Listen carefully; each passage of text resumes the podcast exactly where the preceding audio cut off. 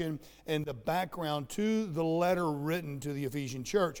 So I'm going to go ahead and ask you to, you can read from the screen or you can open up to Ephesians chapter 1, but we're going to end up settling back at Acts chapter 19 as we look at the founding and the continual establishment of this church. So our basis as we begin to look at verses 1 and 2 is uh, the Apostle Paul saying here in uh, chapter 1, verses 1 and 2, saying, Paul, an apostle of Jesus Christ by the will of God, to the saints which are at Ephesus, and to the faithful in Christ Jesus, grace be to you and peace, for God our Father, uh, from God our Father, and from the Lord Jesus Christ. So the first two weeks in our lesson, we looked at a few things. We uh, we looked at uh, primarily.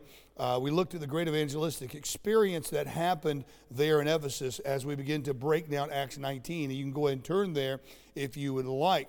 And uh, one of the things that we see, especially in those first seven verses, was three doctrinal issues that was faced in those first seven verses a, a, doctrinal dilemma, three divisions, a dialogue with the disciples, and then disciples' deliverance.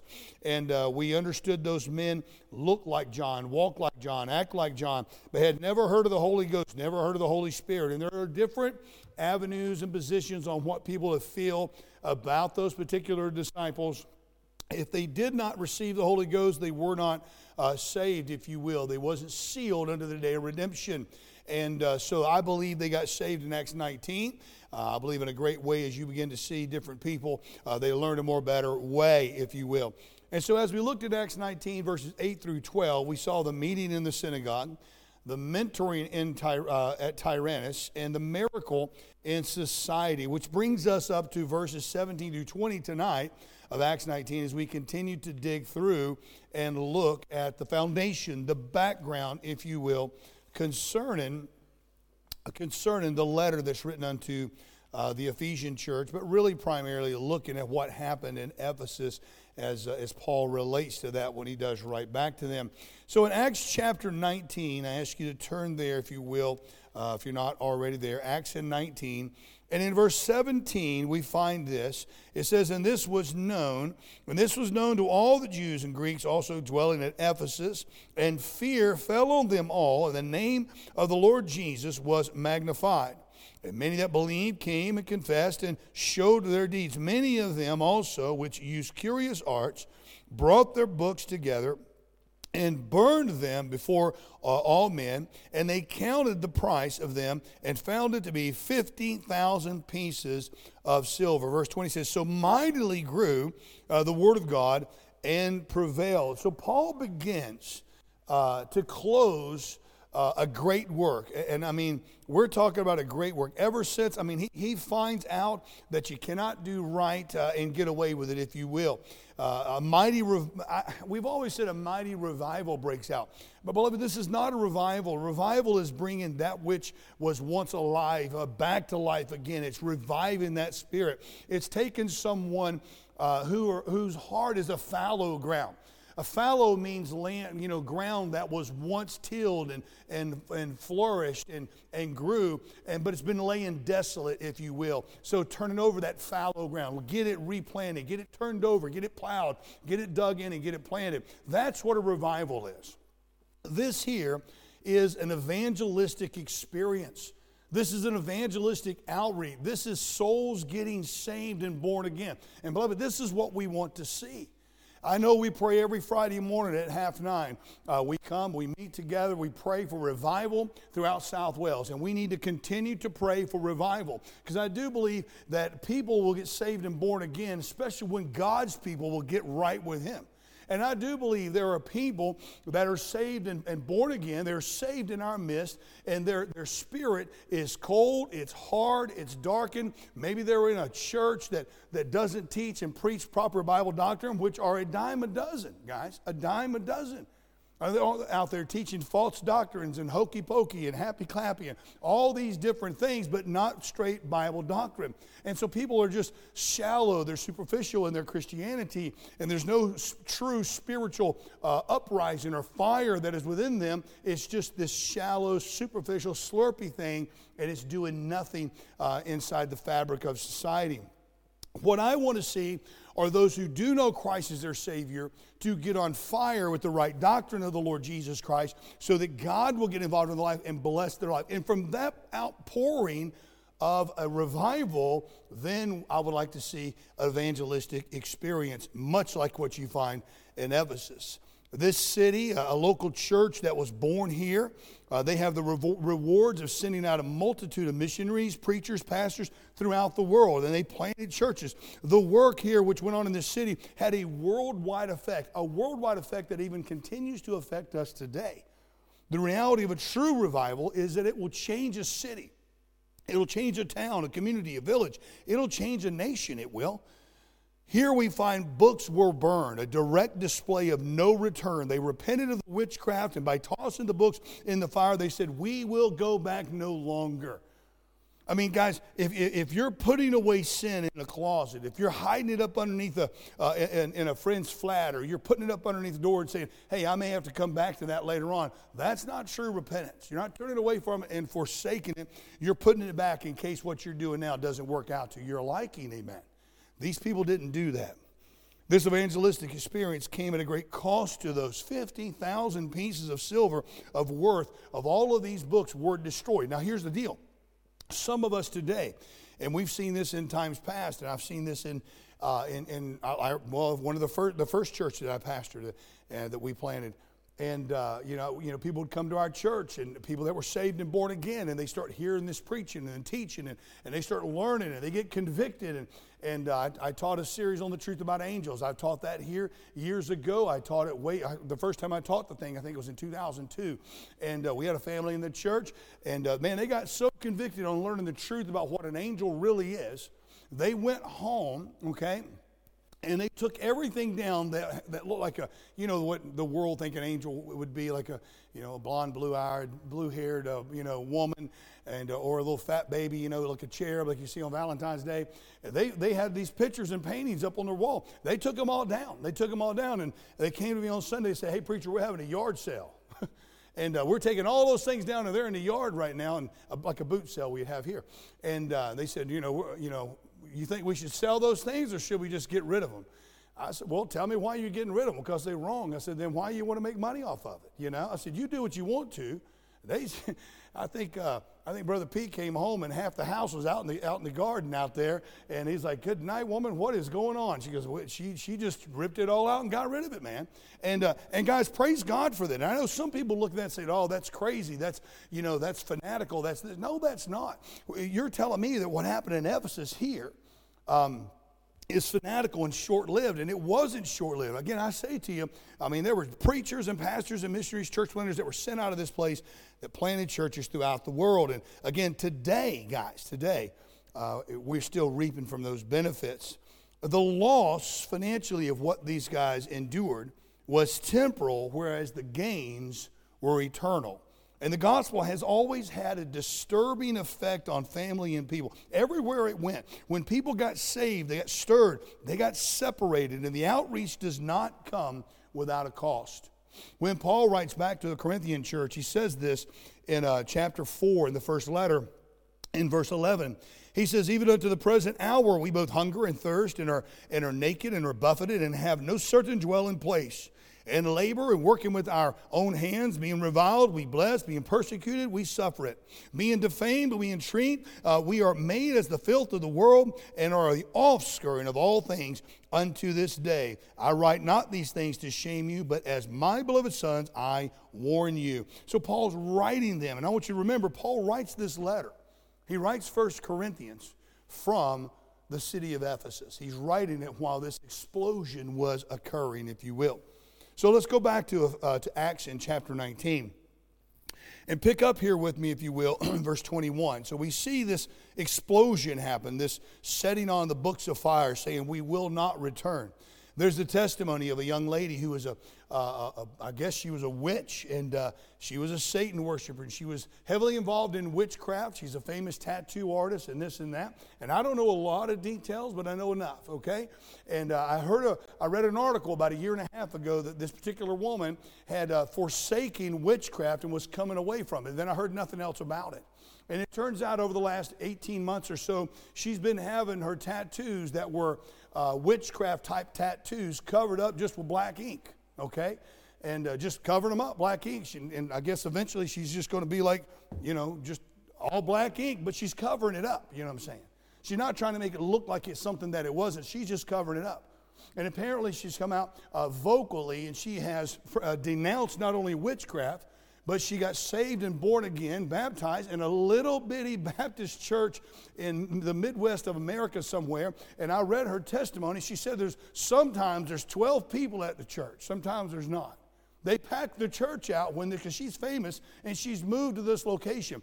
Now, guys, listen a lot of our people probably would look at her and go, Well, man, you know, she needs to get rid of this, she needs to get rid of that, she needs to do this, she needs to do that, and, and expect her to be what they are in 30, you know, uh, 30 years after being saved for 30 days. And guys, that's just wrong. I praise God for that testimony, amen.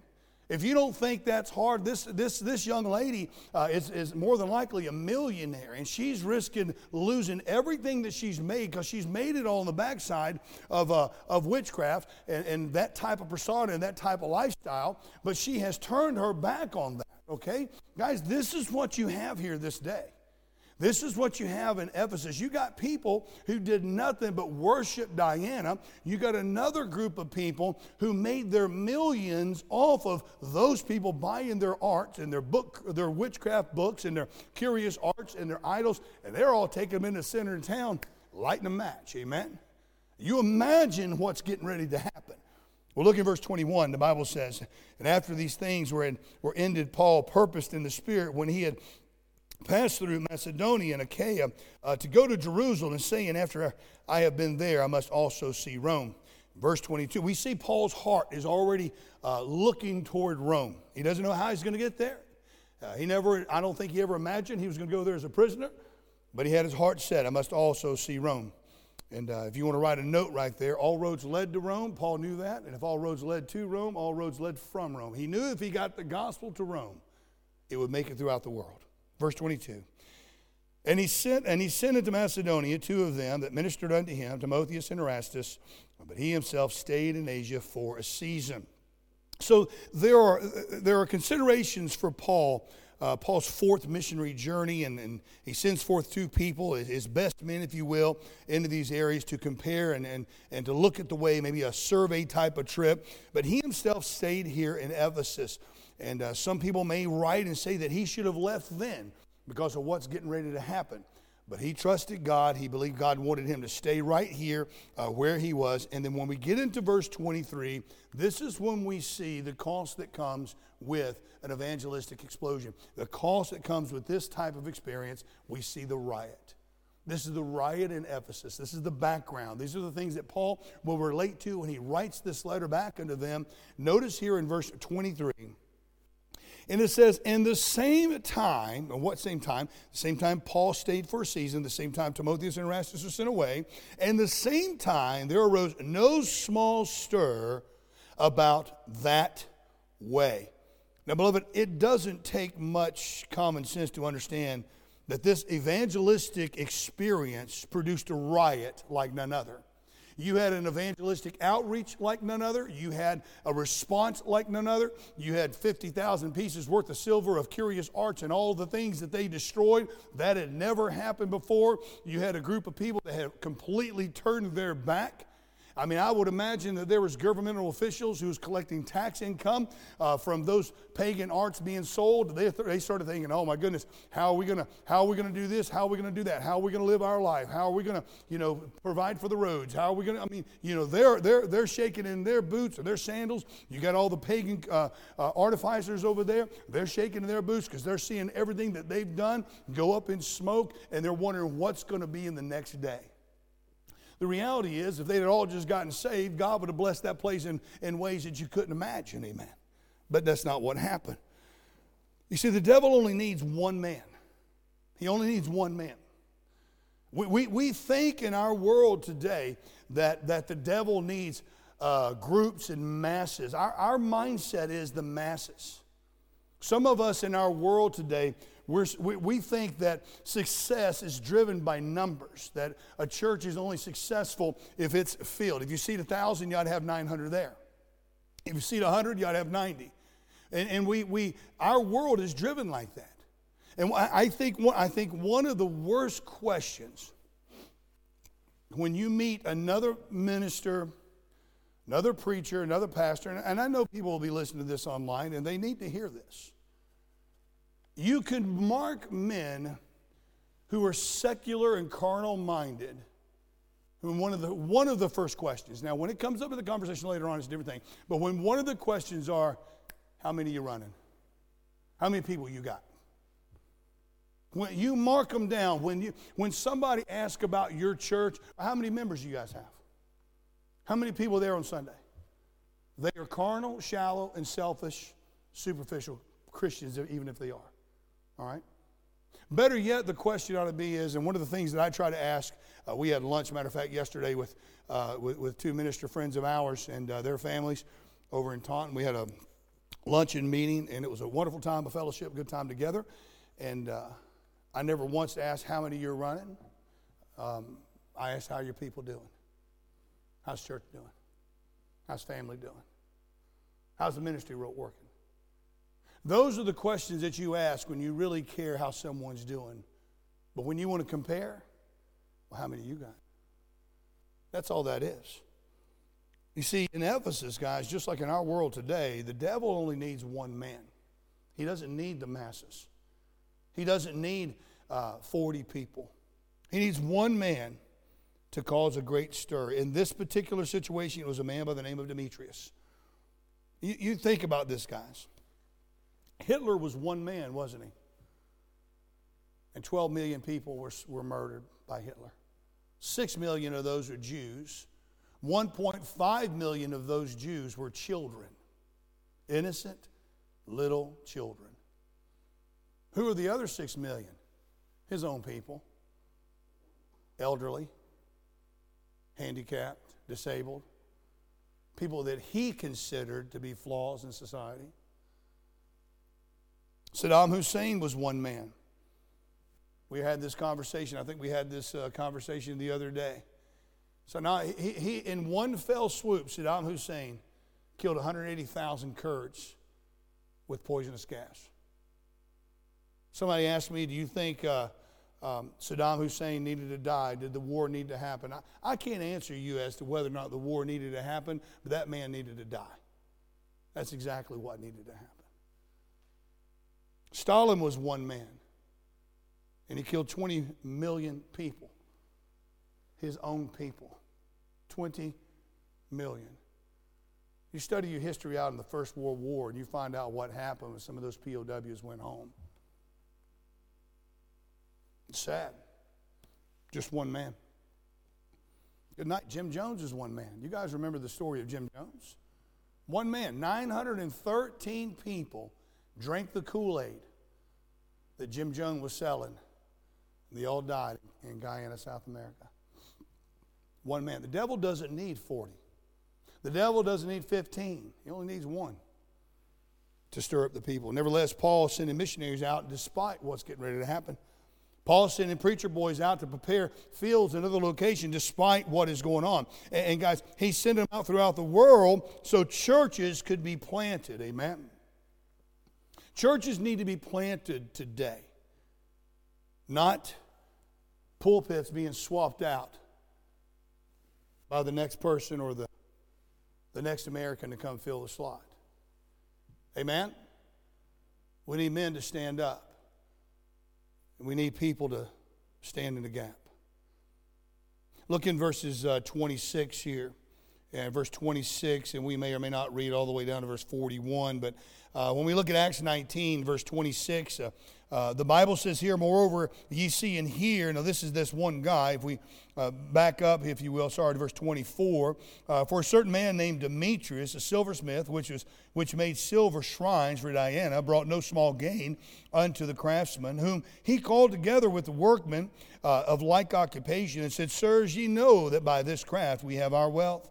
Moreover, ye see and hear that not only, not alone uh, at Ephesus, but almost throughout all Asia, this Paul hath persuaded and turned away much people, saying that there be no gods which are made with hands.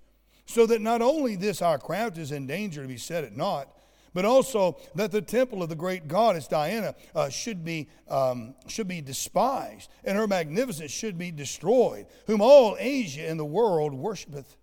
And when they heard these sayings, they were full of wrath and cried out, saying, Great is Diana of the Ephesians. And the whole city was filled with confusion. And having caught Gaius and Aristarchus, men of Macedonia, Paul's companions in travel, they rushed with one accord into the theater. When Paul would have entered into unto them, the disciples suffered him not. And a certain of the chief of Asia, uh, which were his friends, sent unto, unto him, desiring him that he would not adventure himself into the theater. Some therefore, look at verse 32, some therefore cried out one thing, and some another, for the assembly was confused, and the more part knew not wherefore they were come together. Of course, you know the story of Alexander they drew in the multitude and the Jews putting him forward. All this that happened. We'll stop there just for the time being. You know, Paul himself writes in his letters about what is going on. Again, he writes the second letter to the Corinthian church, saying in verse in chapter one and in verse eight, uh, saying, "For we would not, brethren, have you ignorant of our trouble which came to us in Asia, that we were pressed out of measure, above strength, insomuch that we despaired even life." I mean, there was problems, there was trouble. Paul looks back at this riot in 1 Corinthians in chapter 4 uh, and in verse 11, this is what Paul uh, says. He makes this comment. He says, Even unto this present hour we both hunger and thirst, and, and are naked and are buffeted, and have no certain dwelling place. And labor, working with our own hands, being reviled, we bless, being persecuted, we suffer being defamed, we entreat. But we are made as the filth of the world and the offscoring of all things unto this day. And I write not these things to shame you, but as my beloved sons, I warn you, he says. We read that earlier. Is describing the closing out of the three years of his labor in Ephesus. This church, 18 months later, uh, from Corinth, uh, he'll write uh, he'll write the book of Rome, uh, uh, the sorry, the letter unto the Roman church, the Roman Christians, and he'll say this in Romans chapter 8 and in verse 35. He'll tell them there, uh, he'll say, "Who shall separate us?" Uh, who shall separate us from uh, the love of Christ? Shall tribulation, shall tr- uh, distress, shall persecution, or famine, or nakedness, or peril, or sword? And you know the rest of that verse. He says, Yea, nothing's going to separate us from it. He said, We're more than conquerors in verse 37 of that same chapter. After three years in Ephesus, Paul writes this in 2 Corinthians. He says, uh, For we preach not ourselves, but Christ Jesus the Lord, and ourselves your servants uh, for Jesus' sake. For God, who commanded the light to shine out of the darkness, has shined in our hearts to give the light to the knowledge of the glory of God in the face of Jesus Christ. But we have this treasure in earthen vessels, that the excellency of the power uh, may be of God and not of us. We are troubled on every side, yet not distressed. We are perplexed, but not in despair. Persecuted, but not forsaken. Cast down, but not destroyed. Always bearing in the body, always bearing in the body the dying of the Lord Jesus, that the life also of Jesus might be made manifest in our body. For we which live are always delivered unto death for Jesus' sake, that the life also of Jesus might be made manifest in our mortal flesh. So then, death working in us, but life in you.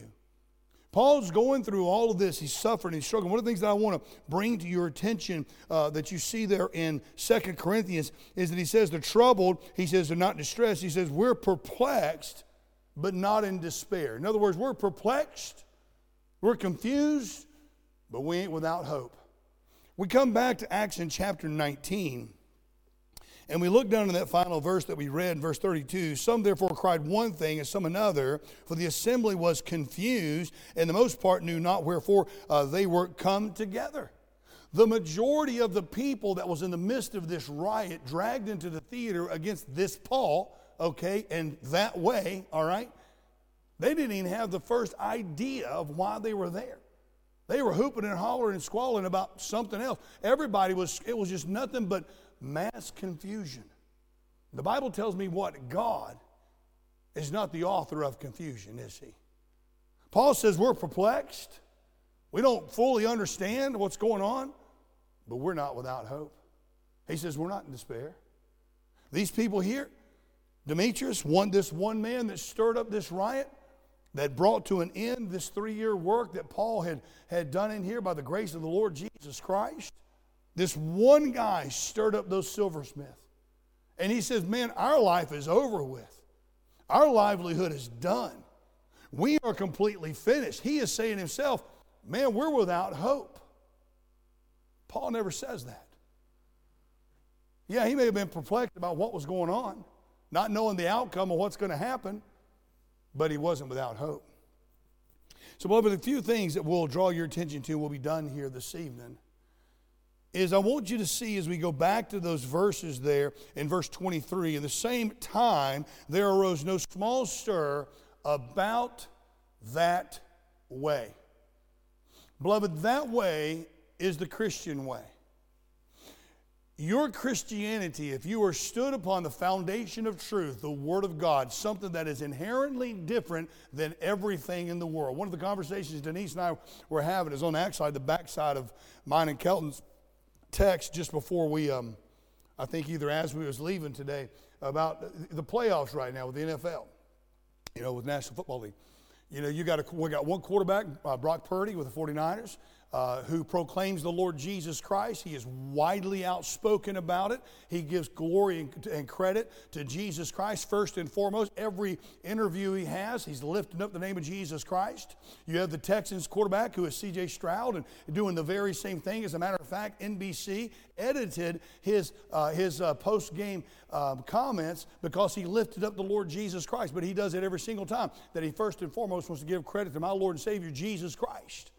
And then on the Ravens, their coach, uh, their coach uh, in his interviews, he is widely, he is greatly lifted up the name of the Lord Jesus Christ. And I guess Lamar Alexander, I mean, I guess he's doing a Lamar Jackson, not Lamar Alexander. Lamar uh, Jackson is, he's been mentioned about Jesus Christ. And I don't know about the Lions. I don't know if they have somebody that's spoken on there. They may or they may not have. I may have missed it. But I'm saying it, and I made the comment to, uh, to, to Kelton. I said, man, it's, it's good times to be able to see people taking that stage in the forefront and, and lifting up the name of Jesus Christ.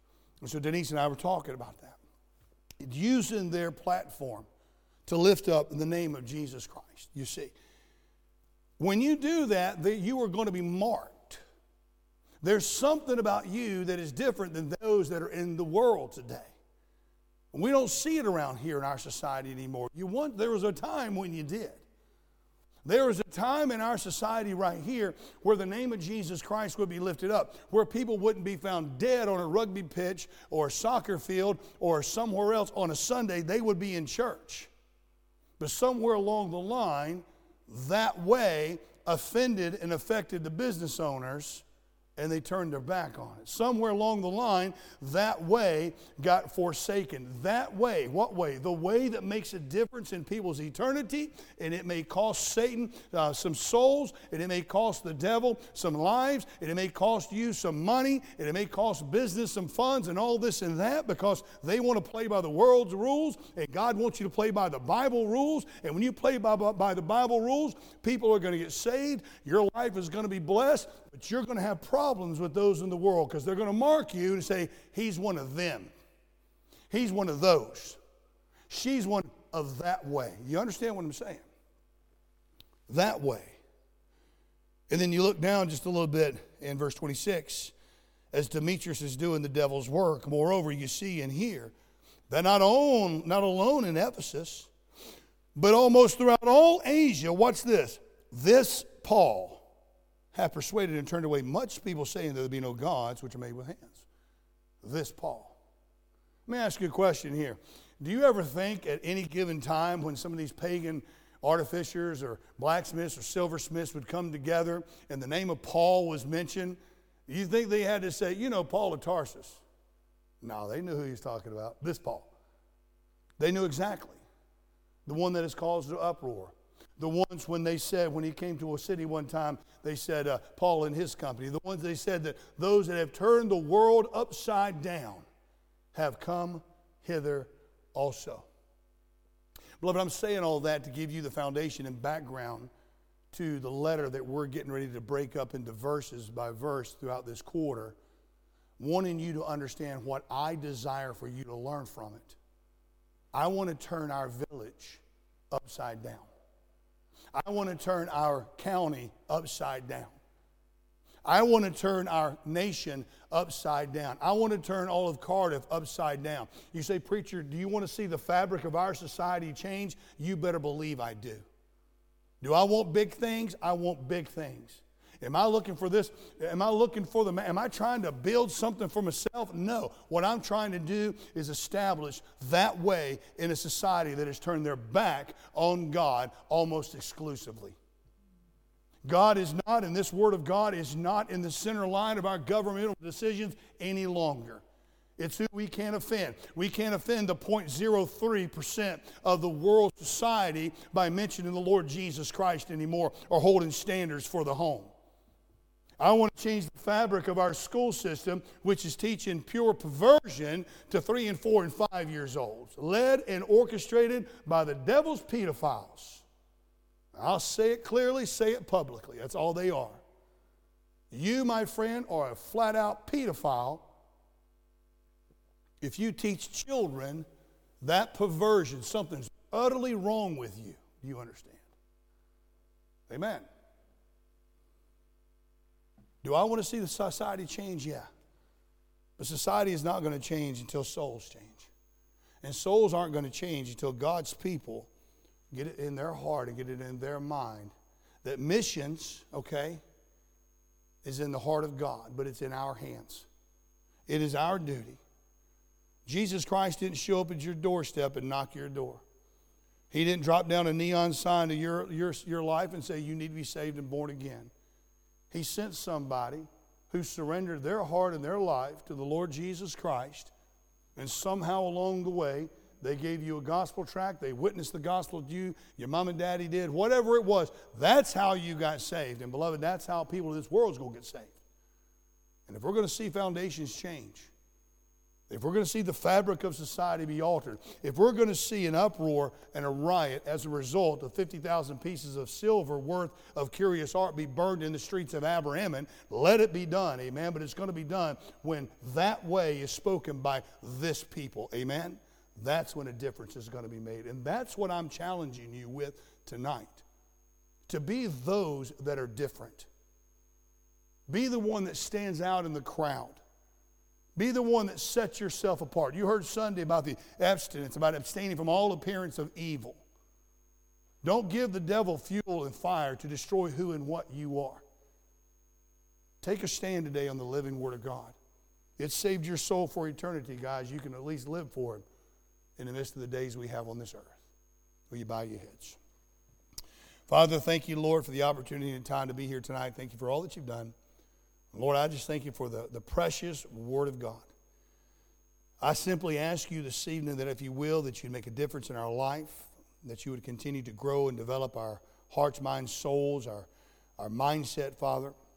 But I pray as we continue to break down this, this book here, we're finally going to get into Ephesians next week. I pray as we do so, Lord, that you would speak to our heart and that we would never forget what happened in Ephesus to, to give birth to the letter that Paul writes back into the church. That the, these people turned in, in droves away from paganism, away from their old life. They turned away from their own ideologies, their own mindset, their own, you know, I'm okay, you're okay, we're okay. And they turned to the Lord Jesus Christ and they did it with a public profession. And they said, I'll go back no more. So, Lord, I pray that we can duplicate that here. And Lord, if the riot happened, let it be done.